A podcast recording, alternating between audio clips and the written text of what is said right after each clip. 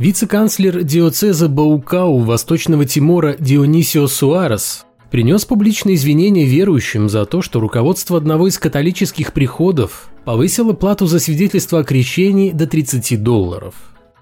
Стоимость свидетельств в других приходах варьируется от 5 до 10 долларов. Восточный Тимор далеко не самая богатая страна. Почти половина ее населения, более 40%, живет за чертой бедности – но для католической церкви это идеальное место для ведения своего духовного бизнеса, ибо привить религиозные идеи намного проще, когда работаешь с бедными. Поэтому подавляющее большинство жителей этой азиатской страны являются не просто верующими, а католиками, хотя и совмещают католицизм с местными верованиями и традициями. Не зря ведь в 2020 году на Восточный Тимор нацелилась РПЦ – по всему ясно, что битва за паству предстоит ожесточенная. Но при этом вряд ли решающим фактором в деле переманивания доверчивых граждан Восточного Тимора станет цена на церковные услуги. Бог, конечно, существует и все такое, но служителям культа от этого ни холодно, ни жарко, ибо своих земных прислужников Бог содержать не торопится, а кушать хочется всегда и при любых обстоятельствах. Да и ездить на общественном транспорте как-то не камильфо – так что эту ношу придется взваливать верующим на собственные плечи. Как, впрочем, и всегда. Это 373 выпуск атеистического дайджеста. Еженедельного подкаста о том, что вера – дело личное, а не государственное, а атеизм – норма жизни.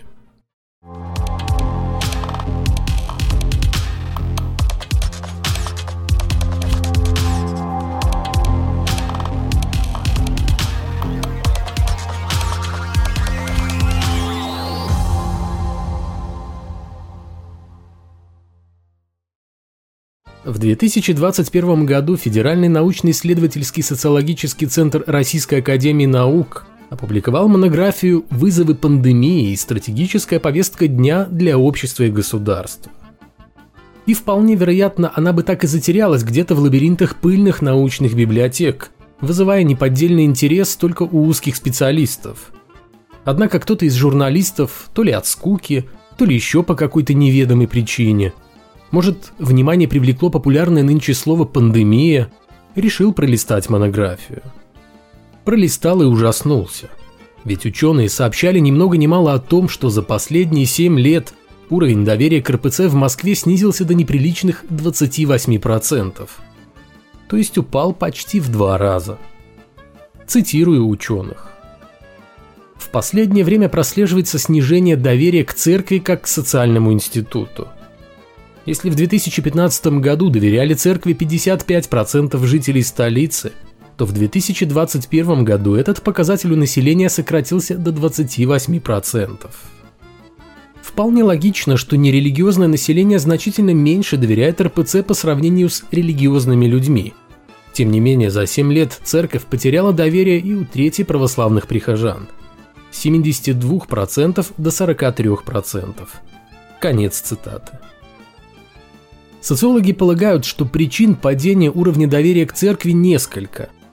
Это и агрессивная миссионерская деятельность, основанная на прозелитизме и тем самым отталкивающая значительную часть верующих, и политическая ангажированность некоторых религиозных лидеров, и неоправданная идеализация обществом религиозных деятелей и религиозных институтов. На фоне таких не самых богоугодных цифр который сигнализирует руководству церкви о том, что оно делает явно не то, что ждут от него простые верующие. Настоятель храма в поселке Нахабино Московской области священник Павел Островский призвал церковное начальство обратить пристальное внимание на это исследование.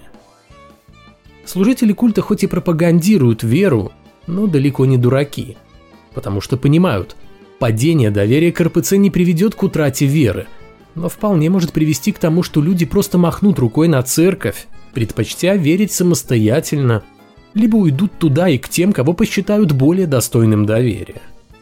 Вот так вот просто. А явное поражение в борьбе за паству ближайшим конкурентам по вере в Бога большинство нынешнего церковного политбюро вряд ли переживет. Однако беспокойство московского священника в епархии не разделили – и предпочли просто проигнорировать неудобные во всех смыслах социологические данные. Настоятель храма Сергия Радонежского Александр Волков заявил, что довольно странно говорить о падении уровня доверия к религиозной организации, тогда, когда после пандемии многие верующие вернулись в церковь и даже появились новые лица.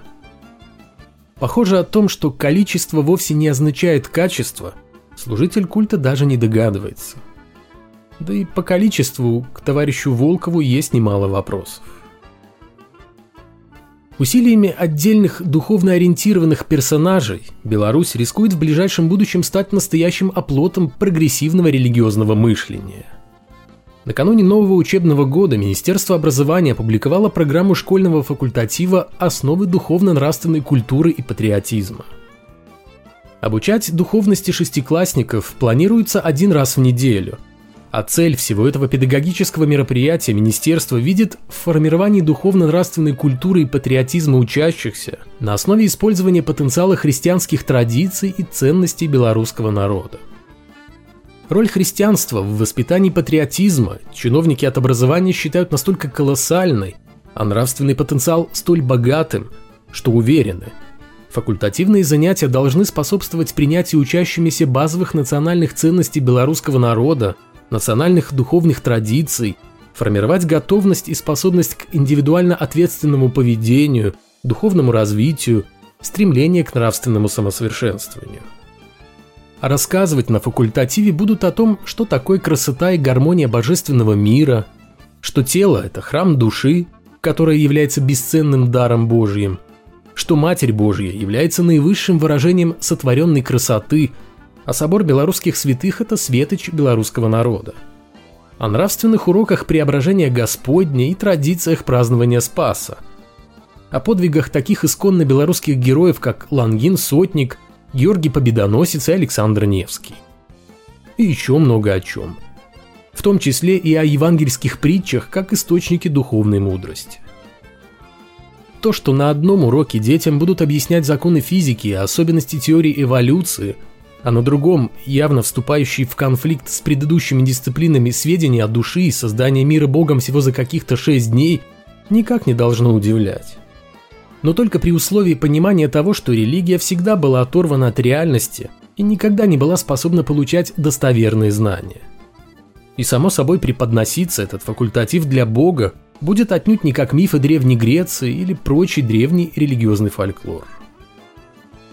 Каким образом никем и никогда не доказанные мифы и религиозное видение мира в целом, которое к тому же противоречит всему тому, что нам известно об окружающем мире, помогут пробудить в школьниках чувство патриотизма, любовь к родине, где есть чем и кем гордиться и помимо сказок духовной направленности и зачастую весьма сомнительных персонажей религиозного фэнтези, признаться, еще больше загадка, чем то, как возникла наша Вселенная.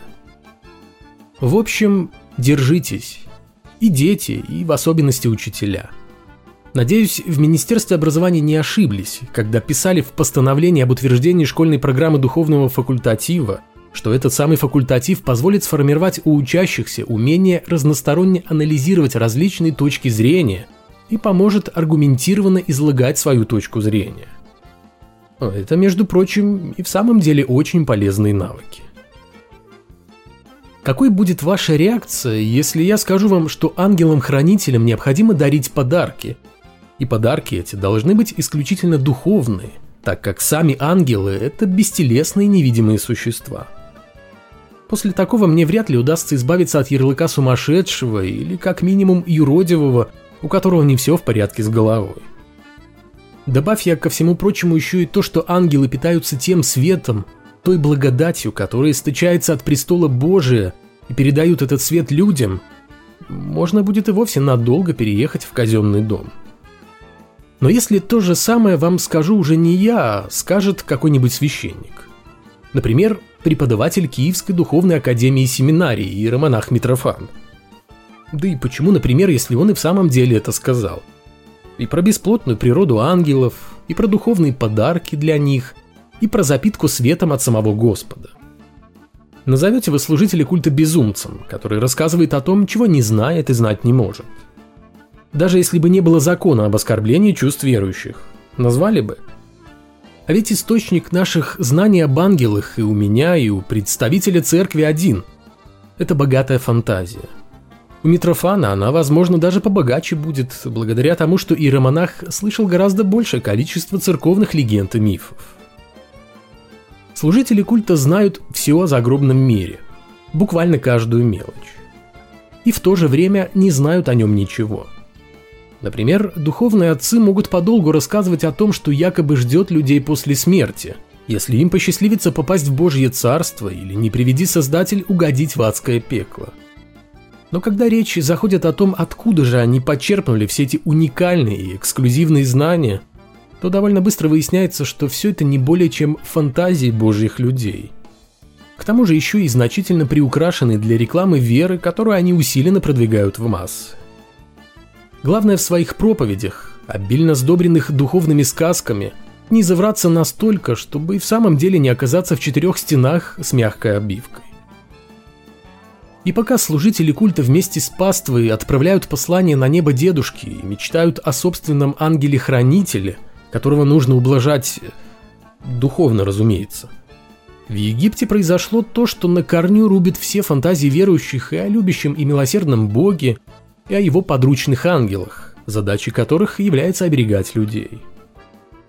14 августа короткое замыкание в церкви святого Меркурия Цезарейского в Каире привело к пожару, который серьезно повредил культовое сооружение и стал причиной гибели более 40 человек, в том числе и детей. То роковое воскресное утро более пяти тысяч верующих собрались в церкви и возле нее для участия в религиозной службе. Внезапно возникшее пламя, очевидцы сообщали, что гореть начал кондиционер, отрезало пути к выходу, заблокировав в многоэтажной церкви сотни людей. Началась давка – Дым и огонь, быстро распространившийся благодаря деревянной обшивке, заставляли людей прыгать из окон второго и третьего этажей. А вы говорите ангелы-хранители. Хотя, может быть, у них тоже есть отпуск. Или они действуют не на всей территории, созданной Богом планеты. Или не во всех церквях. Думаю, надо проконсультироваться по этому вопросу с уважаемым иеромонахом Митрофаном из Киевской духовной семинарии большим знатоком по части ангелов и прочих персонажей религиозных басен.